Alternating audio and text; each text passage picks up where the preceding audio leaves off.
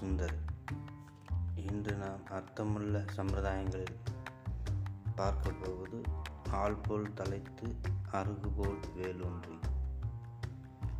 கல்யாண வைபவங்களில் தாலி கட்டி எனப்படும் மங்கல்ய தரம் நிறைவுற்றதும் பெரியவர்கள் மூத்தவர்கள் உறவினர்கள் நண்பர்கள் திருமண தம்பதிகளை அருகரிசி எனப்படும் மங்கள அச்செதிர்த்து வாழ்த்துதல். நாம் அறிந்த சம்பிரதாயமே. ஆயினும் இங்கே ஆளும் அருகும் சுட்டப்படுவதன் காரணம் என்ன என்பதை பலரும் அறிந்ததாக இல்லை. சதம் என்ற சொல்லுக்கு பழுது என்ற பொருள். அசதை என்றால் பழுதில்லாதது என்பது கருத்து. பழுதடைந்து விடாத அரிசியை கொண்டு அதில் மஞ்சளை சேர்த்து சிறிது நீரும் விட்டும் கலப்பதால் உண்டாக்கப்படுவதே அச்சதை இதையே அருகரிசி இடும்போது பயன்படுத்துவார்கள். இம்மங்கள பொருள் புனிதமான மலர்களைப் போன்று ஆலய பூஜைகளிலும் மங்கள நிகழ்ச்சிகளிலும் சமர்ப்பிக்கப்படுகிறது. தெய்வங்களுக்கு பூஜைகளை நிறைவேற்றிய பின் குருவானவரும் மங்கள வாழ்த்து நிகழ்ச்சிகளின் போது பெரியவர்கள் ஞானிகளும் ஆகியோரும் வாழ்த்தப்படுவோரில் சிலரே அச்சதையை தூவி ஆசீர்வதிப்பதை காண்கிறோம். திருமணச் சடங்குகளில் இன்று சிலர் பாதாரி கோமாகவும் அச்சதைப்படுவர் சிறைசிலே அச்சதை தூவி ஆசீர்வதிக்கப்படுவதே சிறந்தது. ஆலமரம் காலம் செல்ல செல்ல பழுதுபட்டாலும் கிளைகள் விழுதுகள் வைத்து அவை யாவும் நிலத்தில் பதிந்து வேர் வைத்து தாங்கி தாய்மரமான வெச்சத்தை பாதுகாப்போது நெடுங்காலம் வாழ வைக்கும். படர்ந்து பலருக்கும் நிலரும் நிழலும் குளிமையும் தந்து நிற்கும் தன்மையும் அவ்வாறே அருகு எனப்படும் புல்லும் நிலத்திலே படர்ந்து செறிந்து வேரூன்றியபடி தன் இனத்தை விருத்தியாக்கும். இலகுவில் அழியவோ அடிக்கப்படவோ மாட்டாது.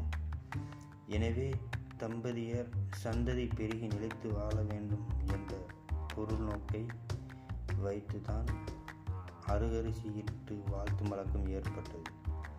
தன் நிழலில் மற்றவர்களையும் தாங்கும் தார்மீகத்துடன் சந்ததி பெருகி நிலைத்து இல்லறம் நடத்த வேண்டிய ஆள்போல் தலைத்து அருகு போல்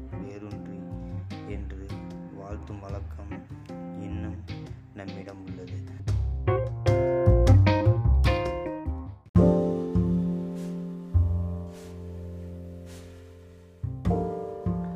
நம் நாட்டில் நிறைய பழக்க வழக்கங்கள் காரணம் தெரியாமலேயே மக்களால் பின்பற்றப்பட்டு வருகிறது.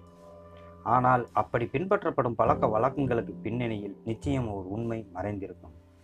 முறையாக சொன்னால் யாரும் பின்பற்ற மாட்டார்கள் என்று நம் முன்னோர்கள் செய்த வேலைதான் இது. அதில் ஒன்றுதான் குழந்தை பிறந்த ஒரு வருடத்திற்கு மொட்டை போடுவது என்பது. பலரும் இது ஒரு குடும்ப வழக்கம் நேர்த்திக்கடன் என்று நினைத்து பின்பற்றி வருகிறார்கள். ஆனால் இதற்கு பின்னணியில் உள்ள உண்மையான காரணம் என்னவென்று வாருங்கள் பார்ப்போம். கருவலையில் பத்து மாதம் பிறக்கும் முன் தாயின் கருவறையில் என்ன சந்தனமும் பன்னீருமா நம்மை சுற்றி இருக்கும்? ரத்தம் சிறுநீர் மலம் போன்ற நிறைந்த சூழலில்தான் நாம் இருப்போம். சாதாரணமாக கடல் நீரில் கை விரல்களை ஐந்து நிமிடம் ஊற வைத்து பின் அவற்றை நன்கு துடைத்துவிட்டு வாயில் வைத்தால் உப்பு அப்படியே இருக்கும். ஐந்து நிமிடம் ஊற வைத்த கை விரல்களையே உப்பு இருக்கையில் பத்து மாதம் ரத்தம் சிறுநீர் மலம் போன்ற நிறைந்த சூழலில் இருந்த நம் உடலில் அவை எவ்வளவு ஊறியிருக்கும் உடலில் சேரும் இந்த கழிவுகள் நம்மை விட்டு எளிதில் வெளியே வந்து விட்டாலும் நம் தலையில் சேரும் கழிவுகள் மயிர்கால்கள் வழியாகத்தான் வெளியேற முடியும். ஆனால் அதற்கான வழிகள் குறைவு. அதற்காகத்தான் குழந்தை பிறந்த சில மாதங்களுக்குள் மொட்டை போடுகின்றனர் ஒருவேளை அப்படி மொட்டை போடாவிட்டால் அக்கழிவுகள் தலையில் அப்படியே தங்கி பிற்காலத்தில் இதுவே பல நோய்கள் வருவதற்கான வாய்ப்புகளை அதிகரித்துவிடும். இப்படி உண்மை காரணத்தை சொன்னால் பலரும் அலட்சியப்படுத்தி பின்பற்ற மாட்டார்கள். நம் மக்களிடையே அறிவியல் ரீதியாக சொல்வதை விட ஆன்மீக ரீதியாக சொன்னால் கட்டாயம் செய்வார்கள் என்பதை நம் முன்னோர்கள் நன்கு அறிந்துள்ளனர். எனவேதான் நேர்த்திக்கடன் என்ற பெயரில் நம் முன்னோர்களால் அது பரப்பப்பட்டது.